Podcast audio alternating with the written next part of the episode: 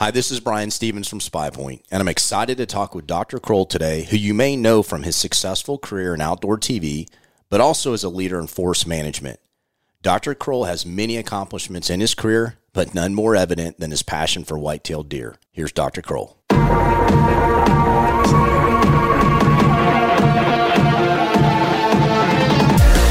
Welcome to the SpyPoint podcast. I'm your host, Brian Stevens, and on this show, we get to talk about hunting tactics, technology, and the inside scoop from industry pros. Follow along each month as we learn, laugh, and grow together with the passion we all have for the outdoors. This is the SpyPoint Podcast.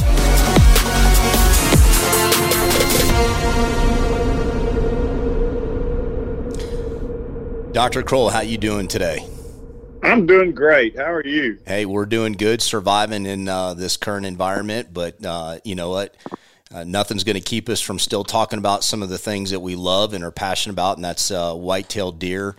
And it's an honor and a pleasure to have you on the call today. And you know, before we get started into some of the topics, um, you know, I'd love for you, if you don't mind, just you know, share with some of our listeners, you know, a little bit about your background. I know you've got a PhD from Texas A&M University, uh, but you've had a, an impressive career of many, many accomplishments, both on the academia side, but even on the, the, the television side that many people may have seen you and, and share some information. But uh, I'd love for you just to walk people through some of that, if you don't mind. I don't mind at all. First of all, you're talking to the most blessed man in the world, but because I, for almost 50 years, God has uh, do exactly what I said I wanted to do. So it's a it's been a real pleasure to, to do things that we we've done and all the discoveries we've made. You know, when we started uh, back in the early '70s, there was very little really known about whitetail deer. Yeah. So when I came to university here, set up the uh, Institute for Whitetail Deer Management Research, and we we did what was I guess today would be called focus groups, and we pulled uh, foresters, landowners, hunters in, and asked them what they need to know about deer. And uh, the two top ones was can we plant something for deer? In those days, there were no such things as food plots. And the other thing was why can't we kill them? so we we launched into a long term study, a 20 year plan. Then we went in the second 20 year plan. Now we're in the third 20 year plan. Uh, we were uh, have the longest running research projects in many area areas, uh, notably the uh, with um, food plots, and then of course for 28 years, I spent a lot of time sitting in trees, uh, darting uh, mature bucks, putting radios on them so we could figure out why those hunters couldn't kill them. And of course, we found out that the reason was that the hunters weren't being where the deer were. Sure. So, and, and when they were there. So, but but you know, it's just been it's just been a joy. I've I've gotten to work with whitetail deer uh, from New Zealand to the, almost the Arctic Circle. So, uh, yeah, well, it's that's awesome. It's, it's just a great life. I tell you, I, I wish everybody the uh, the blessing of being able to spend your life and career doing exactly what you love to do. Yeah, there's no question, and you know the the really the, the great thing I think today is there's so many things that we could talk about and pick your brain on, and you know, th- to have a unique opportunity to balance somewhat of that, you know, real world anecdotal type of experience that many of us as hunters have in the outdoors, but then combine that with the science uh, that you know you've been able to bring to the table and, and have had you know uh, your hand in for the last you know couple of decades. When you combine those two things, I think it just helps elevate all of our ability to better understand what's happening in the woods and you know, we, we always talk a lot about bucks and they get a lot of attention and, and understandably why. But one of the topics I'd love to just gain more insights with you today is the importance of does, and especially during that fawning season. And it's something I know you take very seriously and as part of your management programs. Yeah, that, that's a great topic you bring up. You know, I've, I've been a fanatic about about trying to get people to appreciate does you know, first of all, the doe is responsible for about 70% of the antlers of their sons. And so that might make them a little bit important. And then people, yeah. people to, to, to, malign them and, uh, you know, give them names like mallet heads and everything else, muleys. Uh, but they're really the most important deer out there in the woods. And, uh, and, you know, I, every management program that, that I put together, uh, focuses first on on the health and productivity of the does, and then on the bucks. Well, and let me ask. I mean, is it why do you think a lot of times the does are overlooked? Is it just more of kind of how we grew up and just you know there wasn't that science behind you know some of the things that you're just mentioning right now? Uh, but why do you why do you think that's been the case over the past twenty or thirty years? Well, I think uh, partly, uh, you know, one of my many hats is is the outdoor industry, and uh, you know, we have a tendency not to to fo- we have a tendency to focus just on bucks, and we don't yeah. we don't talk about does. At North American Whitetail TV, we we do harvest does on there, and uh, you know, but we we found out over the years that we have to keep it to a minimum, and people don't enjoy watching a doe hunt, and that's that's the uh, the real shame of it. Yeah, they uh, and then other thing is uh, there's a lot of of misinformation. I don't want to use the word ignorance, but misinformation about the role of doe in all of this. And uh, you know, I always use the analogy that that I call it the deer unculus theory. And what what that comes from is back when Leeuwenhoek invented the microscope, the first thing he looked at uh, under the microscope was human semen, which don't ask me why he was doing that, but uh, he he imagined because of the times that was you know in the 14th century 15th century, um, uh, the way they looked upon women was pretty poorly. And they ima- he imagined that he saw a little man in the sperm, and he called it a homunculus. Okay. So, so women were just thought of as an incubator, and the man had everything to do with it. Well, now I'm taking that ther- theory to uh, deer unculus. People think a doe is just you know something for a big old buck to inseminate, and then uh, everything that she has is going to look exactly like like him. And of course, that's totally the, totally not true at all. So there's a lot of disrespect there for for does. Well, and you know what, and so you know that's part of today, and and you know what know what you uh, are bringing to the table in North American whitetail is that educational piece of it, so people have a better understanding and respect for just that. So, you know, let me ask you this: I mean, what are some of the special considerations or needs that does have during fawning season to help ensure that you know they are contributing to the health of that herd as you're talking about right here? Okay, I'm going to give you a long answer to that. All right. So, going to start back in the in the summer before the late late summer before is uh you know in uh, in August uh, those does are if they're if they're doing if they're doing a good job or if they're living in good habitat you know they've been nursing one to two fawns all summer long and they you know they've lost lots of weight and they look like death munching on a cracker and the bucks are all laying around in buck groups, belching, picking their teeth, and bragging about what they did last rut. But you know, she's the one that's having to make a living out there, and, and the condition that she that we put her into the fall is going to determine a when she conceives, b how much she conceives, and c whether or not those fawns uh, ultimately live to be one year of age, which is true recruitment. So we got to we got to we we focus very heavily on two season food plots as well as natural forage management. And the two seasons are the cool season and the warm season. Okay. And uh, in the South, people tend to focus almost totally on cool season. In the North, they focus almost totally on warm season. You got to have both. And that, that was one of the reasons why we got involved with LSU years ago, uh, uh, breeding oats, not oaks, but oats uh, as food plot varieties, and uh, then there is a huge difference in the varieties of oats. So we try to put a lot of digestible energy into our does. The the three things that determine the health and well-being of whitetail deer in order of importance is number one, digestible energy. Number two is phosphorus, and number three is protein. But everybody tends to fixate on protein. Yep. so any any foods that are high in digestible energy, such as cereal grains, uh, in the fall, uh, you're gonna you're gonna put some weight put some weight on those on those doses they're recovering, and uh, once they get that body fat stored, unlike the bucks, they can pretty well hang on to it in reasonable winter conditions until uh, late February. Uh, but by then, they could be having some problems because they, they usually run out of stored fat by then. But that gives them a little bit. But mm-hmm, then we come out, we come out of the spring what the other thing we do is, uh, and, and, here you, you, got so much variance in uh, uh, customs, laws, all that sort of stuff. in places where feeding is legal, uh, feeding can have a have a tremendous impact on uh, on your fawn production and survival.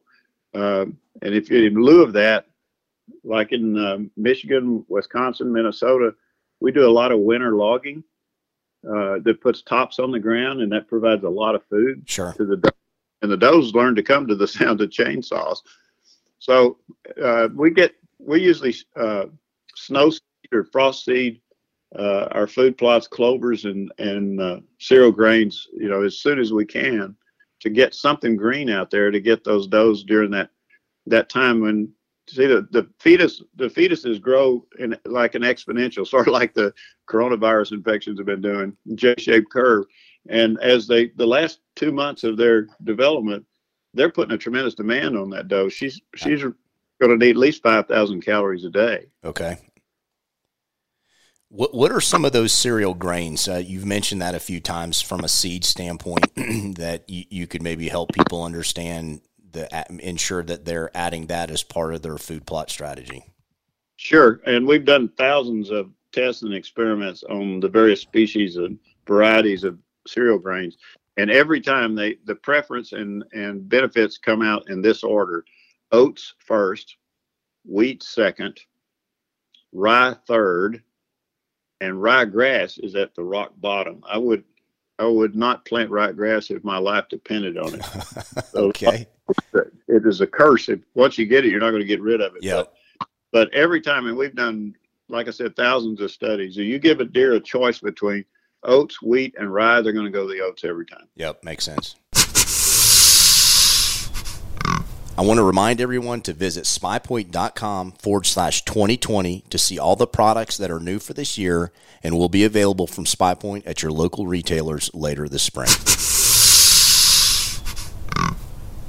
Let me ask you this, you know, and from a southeast, so we're, we're down here in the southeast versus, you know, in some of the, the northern states where year round we've got a lot of browse you know, do you have that same type of strategy in you know, in the southern states when they, they have more abundance of maybe that browse, maybe the nutrition's not as good, but you take that same strategy in the, the southern states versus some of the other states that may not have that. Uh, yeah, but uh, what the nice thing about the South is is that's where we can, you know, we, if we plant a good cool season crop uh, around the first of October, we're going to get seven months of forage out of that through the winter. Uh, you know, there there are two kinds. Like get back to oats again. There are two kinds of oats: winter oats and spring oats. Now, you would think that winter oats were developed for the north, but they weren't. They were developed in the south hmm. for gra- for grazing because they will continue to grow during the winter uh, down south. Up north, of course, we've got snow and everything. They're not going to grow. They're just going to hide under the snow there. But uh, they, you, you should always have food plots, especially in the south. It, it's it's an easy deal to have cool season crops in the South. And then secondly, uh, we come, we've done a lot of research on uh, on warm season crops that we can grow in the South. And uh, the winter every time in the South is not soybeans, it's cowpeas.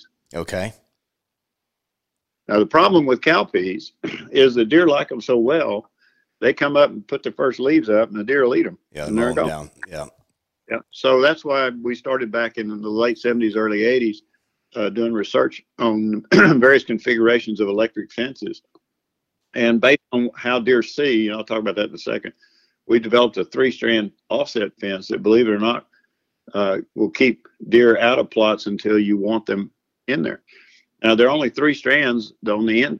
There's two strands on the inside. One is at 12 inches and one is at 24.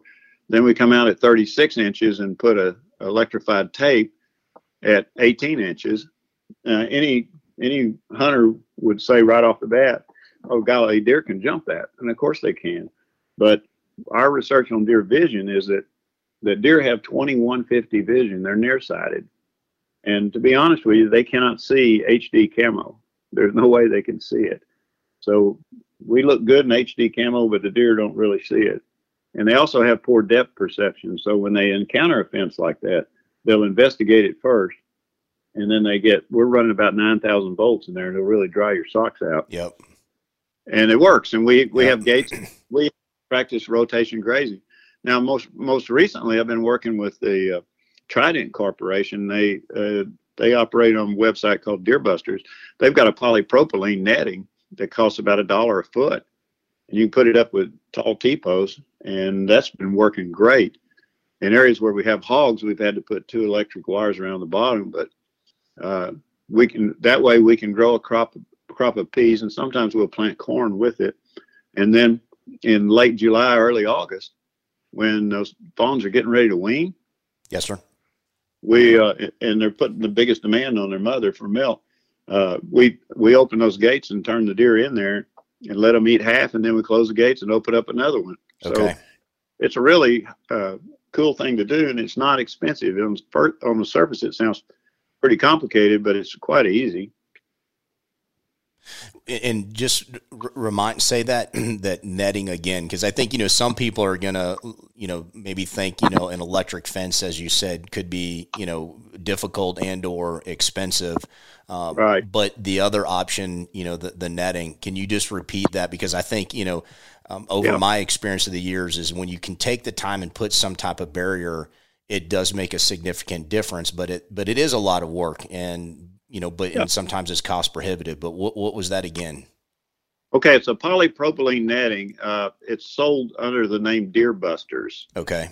They can go out deerbusters.com. Now, I'm not a salesman for Deerbusters. I understand. But uh, they, but I did talk them into giving people a 10% discount if they use the promo code Dr. Deer. Okay. So, hey, listen. I guess, I guess that's payment. Absolutely. That's great. Yeah. So anyway, that netting, like I said, is a dollar a foot, and it'll last. It's it's UV uh, stabilized, so if you take care of it, sure, it'll last ten years. You know, and what is that? I mean, a, you can put uh, you know a quarter acre. You you know it's going to be oh, probably 100 feet on the side. Uh, so you're you're talking about four hundred dollar investment, and if you roll it up every year, put it back out there uh, that sure beats a, a lot of the uh, gimmicks that people pay a lot of money for. Well, yeah, there's no question, and, and, you know, and I have had, you know, I'm sure many people had learned learned from a lot of mistakes, but those times when I've been able to establish a good food plot and keep the deer out to allow that, you know, seed take and and really get to a point where they're just not mowing it down you know, too aggressively and then you let them in, it just makes all the difference in the world. And it takes a little bit of work and effort, but that's a great option. So thank you for sharing that because I'm sure a lot of people uh, want to do that. They just don't know how and or maybe feel like it's just too expensive. So that's that's a great option. You know, on a non-nutrition uh, topic, uh, one of the things we found about you know predation is is growing tremendously. We've got a we've got a booming population of a whole suite of predators. Um, bears, bobcats, coyotes. Yeah, no question. Lions in a lot of areas, believe it or not, where where I work, and of course the wolf is a huge problem developing all over the country. So one of the ways, there's two ways you can you can combat the impact of predators other than predator management or control, and that is. Uh, first of all, if you're doing a good job of managing your does and get them into the fall in really good shape, the the actual conception time is only going to be about 10 days. And 198 days after a doe and a buck get together, they produce fawns. And if you if you got a short, tight, concise breeding program or uh, timing, uh, you also have a short, concise spawning 198 days later. So you tend to overwhelm the predators by fawning on time and fawning most of your fawns hitting the ground over over a short period of time. And unfortunately, in much of the United States, we now experience what we call a trickle rut the deer really haven't been managed very well. Yeah. And we've got we've got fawning periods that last sometimes 45, 60 days. And that's a sustained food supply for coyotes. Sure. So that that's number one. Number two is providing good cover for those fawns so those does can can hide those fawns. And that's uh, you've got to have uh, thick understory or or patches. We plant a lot of switchgrass uh, to give uh, cover for the fawns. And those does, when they, a lot of times we plant right on the edges of our food plots. And those does will come up. You can watch them. They'll come up. They'll drop their fawns in the switchgrass, and then they'll walk out there and, and start eating peas, or the, whatever you got in your food plot. And that that helps a lot. Now there are a lot of been a lot of gimmicks the last few years of people spads like hinge cutting trees, and that's one of the silliest things I ever heard of in my life. Uh, Leopold came up with that, or Leopold, the fa- father of wildlife management, came up with what he called uh, uh, half cutting back in the 30s. That was for quail cover. But when you uh, when you hinge cut an area, yeah, you might make a little cover, uh, but it's not sustainable. The deer eat the tops out of what's Sure. been hinge cut, and they're gone. So why not why not develop your understory cover, and, and that's sustainable and a lot more effective. No, absolutely makes sense. I mean, what are some of the other things? So, cover being one. Anything else that you could share with um, listeners around recruitment of fawns and just helping ensure that they can make it through? You know, the predator aspect is one, uh, covers another. Are there any other things that anybody can do on their property to help ensure higher recruitment? Well, I'll tell you another one. This is uh, this is going to sound odd, but uh, we, we are, we've been doing a tremendous amount of research over the last well since 2011 when we experienced the uh, millennial drought on artificial water, and Okay. we're putting we're putting uh, small uh, uh, tubs, uh, water tubs out in the woods, Okay. and uh, spreading our deer out, and you'd be astonished at how important that, that extra water is to those does. And it's real easy to do. Uh, if you want to get, you know, real fancy about it, you can go to one of these tractor stores and get a, say, a 350 gallon tank and uh, buy a float valve and a, and a water trough, 45 gallon water trough, and, uh, and a hose. And you can keep that tank filled up and run the hose down to, a, to a, a suitable spot. And the float valve keeps it full. And it does two things. It, excuse me, it increases uh, it increases survival. But the second one is that be- because mud is intimately associated with hemorrhagic disease, we don't have any mud with artificial water, and you don't have deer, you know, uh, gathering up in large groups because you can just you can spread them out over the property. No, that's. that- go ahead. That's a sorry. big effect. Well, it also seems too, from a predator standpoint, you're minimizing, you know, that ability for a predator to hone in on, you know, certain water spots and locations where they're just going to sit and wait and ambush because they know, you know, there's only a handful. So you spread it out, then I think you, you know, you disperse um, that water source and, and minimize that opportunity for predata- predators to do their thing. Yeah, and, and you know we uh, we do something that's kind of kind of interesting. We uh, we look at we look at rabbits like the canary in the coal mine. Okay. Is we keep a running count every time we're on on a property of how many rabbits we see, and when rabbit rabbit sightings start going down, you've got a predator issue, and it's time to start getting involved in predator control. That's a great. That's a great tip. I honestly have never thought about that, but I can go back and look at properties where I've, I've known there's been a lot of rabbits and others where there, there's not. So that's a great tip for somebody. So no, that's good.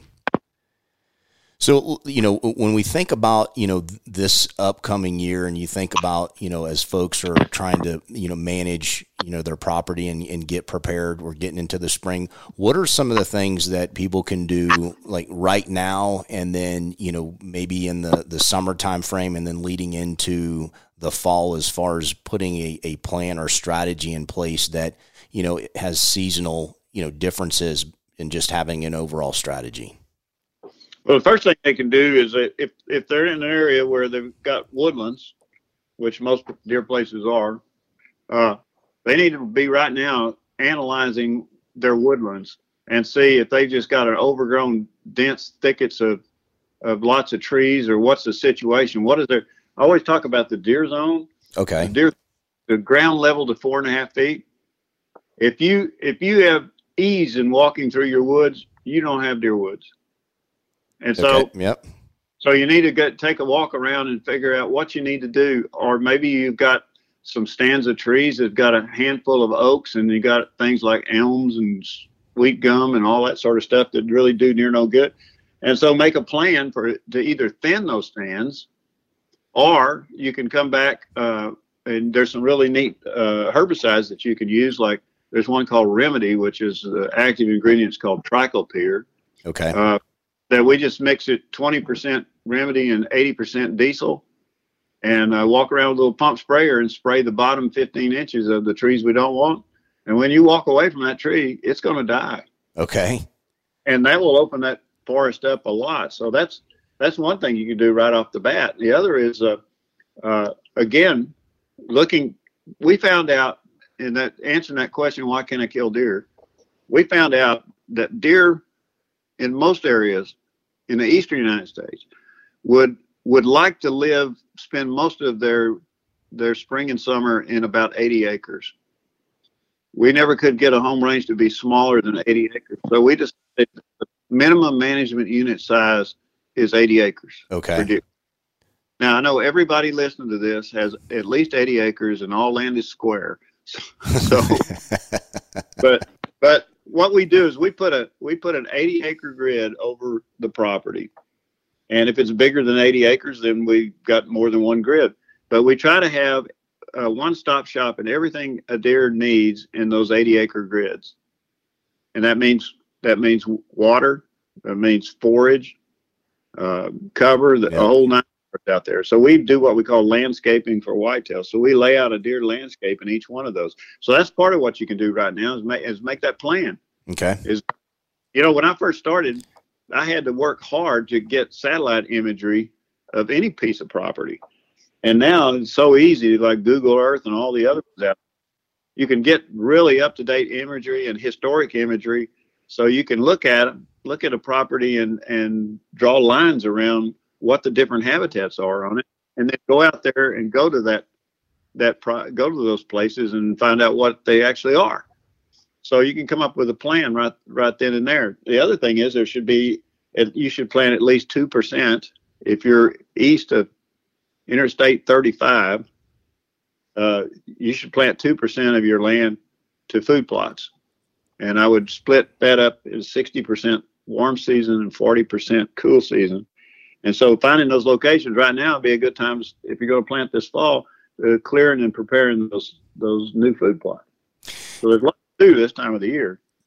No, absolutely. Let me let me ask you this. I think there's different theories on this, and I'm sure it's going to vary based on you know your property size. But uh, of that two percent that you're recommending, how much of that two percent is it? You know, one large food plot? Is it you know two or three? You know, so you obviously have to think about it from a couple of things. One from a nutritional aspect, but also from a hunting standpoint what is your philosophy on how to break up that 2% in food plot strategy? That's a good question.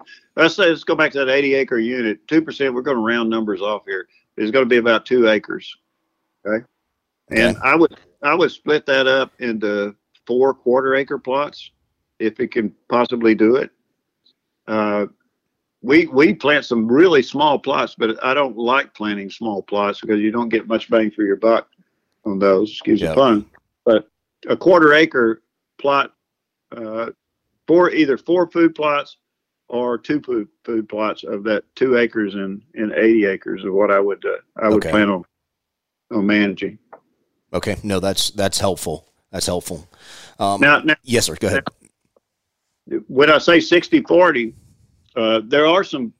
I, I don't. First of all, I, I would highly recommend that people not buy seed mixtures. I don't know. I hope you don't have any sponsors or anything, but no, nope. but wide uh, open. So tell us what tell us what you you recommend. Never, never buy a seed mix for lots of reasons. And here's some here's the logical ones.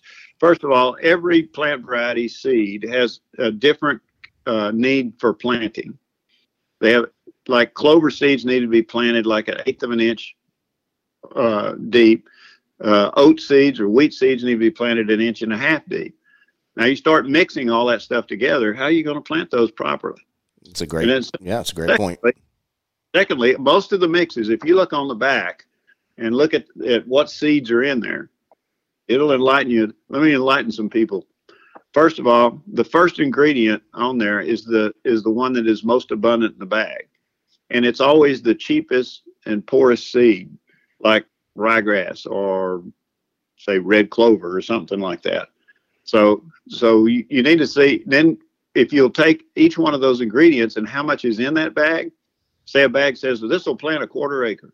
Well, look at look at how much seed is actually in there. Then go out on the internet and look up the seeding rate for those varieties. and 99.99% of the time, you're going to have way underseeded each one of those varieties out there. Yep. And then the next thing about about about mixes is that uh, people don't know that there are there are legally recognized varieties of plants, and then there are names that somebody made up. So okay. if they've got they got Super Zots clover in there, there is no such variety as Super Zots clover. Uh, like a red clover, like Kenland Red, is an official varietal name, and so they'll they'll go out and they'll they'll buy do what we call commodity buying. They'll just buy mixes of things, of clovers, or just buy what what if you see the words the letters VNS on that label, that means variety not stated. That means that that that every year is going to be something different, and you're not getting what you're what you're really going after. The other thing is that we've gone through some of the big box stores and looked at the, some of these bags, and they have three and four uh, legal tags on them that show the germination. And okay. uh, that that if they have three or four tags, that means they're at least four years old. Wow. Okay. And germination goes way down. So why not just go out there and if you say I'm going to plant, let's just take a simple example. I'm going to plant red clover. I say white clover. Plant white clover, chicory, and I'm going to plant some oats. Mm-hmm. Okay. Mm-hmm. Okay. All right. Well, the oats you need to plant about 35 pounds per acre if you're going to mix it with something. The white clover is two to four pounds. And uh, I don't know if I said chicory. If we add chicory to it, another two to four pounds. So that's not that's not much investment if you buy separate and plant them right. Yep. So, you know that those are the, the reasons why I don't like mixes. And other than that, you're also getting ripped off. well, listen, we want to prevent that. You know, this is what's helpful is just getting some real world feedback. Everybody's trying to do their best. You know, they're trying to, you know, manage their property and do the right thing and, you know, limited resources. And so, so appreciate your honest feedback because that's really what we need. And, you know, the in industry, unfortunately, sometimes there's some misconceptions and things get marketed in a way uh, that don't necessarily set people up for, you know, the greatest success. So, um, yes. Let me ask you this last question. What, what's the biggest, besides, you know, you shared a great one on the seed, other misconception that people maybe need to be aware of in managing property and just trying to elevate, you know, their deer herd and do the best that they can? Well, the, the biggest misconception is that going back to the topic we just finished. Uh, the biggest mis- misconception is that they're they're they're magic bullets, and they're not. Uh-huh uh, when you manage deer, it's it's people. A lot of people treat it like a Chinese menu. You know, they'll take one from column A, one from column B. Yep. Like that one, I'll do that. I don't like that. It's a package deal. Yeah. You got to develop your property, and it doesn't cost a lot of money to do this. And it's great, it, especially if sweat equity is involved. There's a lot of people of modest means that are doing some great jobs of deer management. But you know, you you've got to you got to develop your property like I said, it's one stop shopping. You got to be think develop a sound plan for natural forage. You got to come up with a food plot program that actually works, you know, and then you know there's things. Some of the things talk about magic bullets. We're the guys that that developed the first deer mineral ever developed, and to this day, I can't prove that minerals help, but uh, I still put out minerals because I grew up in the cattle business, and yep. I figured. But but how how you supply minerals, for example, a little just a little thing. Uh, I see these people come out of these hunting shows with these blocks on their shoulder. That's ridiculous. Deer have, deer have a first of all, there's probably mostly salt. Yep. And that's a great misconception is that is you know that you need a lot of salt. You should never have more than twenty percent salt in a mineral, and use a granular mineral. And if you're worried about disease, use a use a trough with a pan in it so you can clean that pan with bleach water periodically and uh, just you know little things. Everybody's looking for an edge, a magic bullet, and there are no magic bullets mm-hmm. in it. Have a plan, stick to it, keep records. You know, ask the average person. You know, how, you know what'd you plant here last year? Well, I don't know. I planted this. Well, how did it do? What? How much fertilizer did you put in there? Probably the biggest problem. One of the biggest problems I have is getting people to, to have a soil test done mm-hmm. in their mm-hmm. food. Yep. I had a guy that put for 12 years put out 400 pounds of triple 13 fertilizer on his food plots.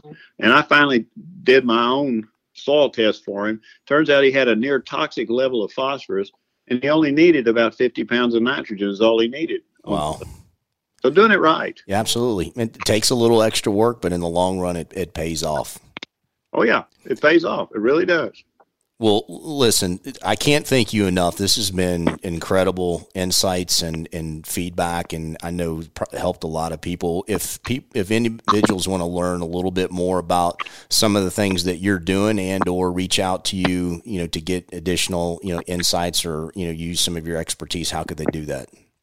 Well, they can go to the web. I have a website and a Facebook page. The website's drdeer.com. Okay. And oddly enough, the Facebook page is Dr. Deer. Okay, fitting. And and my my our email address is Dr. Deer at drdeer.com. And people uh, email me all the time with questions, and I answer them, and they they go, "I can't believe you answered me," and I go, "Well, why did you email me?" well, listen, I, I think unfortunately uh, you're the exception to the rule out there, and so um, you know what thank you for sharing that and thank you for doing what you do um, because I think it's it's that one aspect that you know people don't maybe understand and or appreciate. So it's been a true pleasure today, and um, I look forward to talking with you again, maybe on some other topics here in the near future. So uh, you stay well, and uh, you have a great rest of the day. Yeah, and keep up the good work. I admire what you're doing. Thank you very much. I appreciate it. Take care, Dr. Kroll. Yes, sir. Thanks for joining us on the SpyPoint podcast. Don't forget to rate, review, and subscribe wherever you listen to the podcast. And follow us on Facebook, Instagram, and Twitter for the latest product information and the hunting content you're after. For Dr. Kroll and myself, thanks for joining us. Until next time.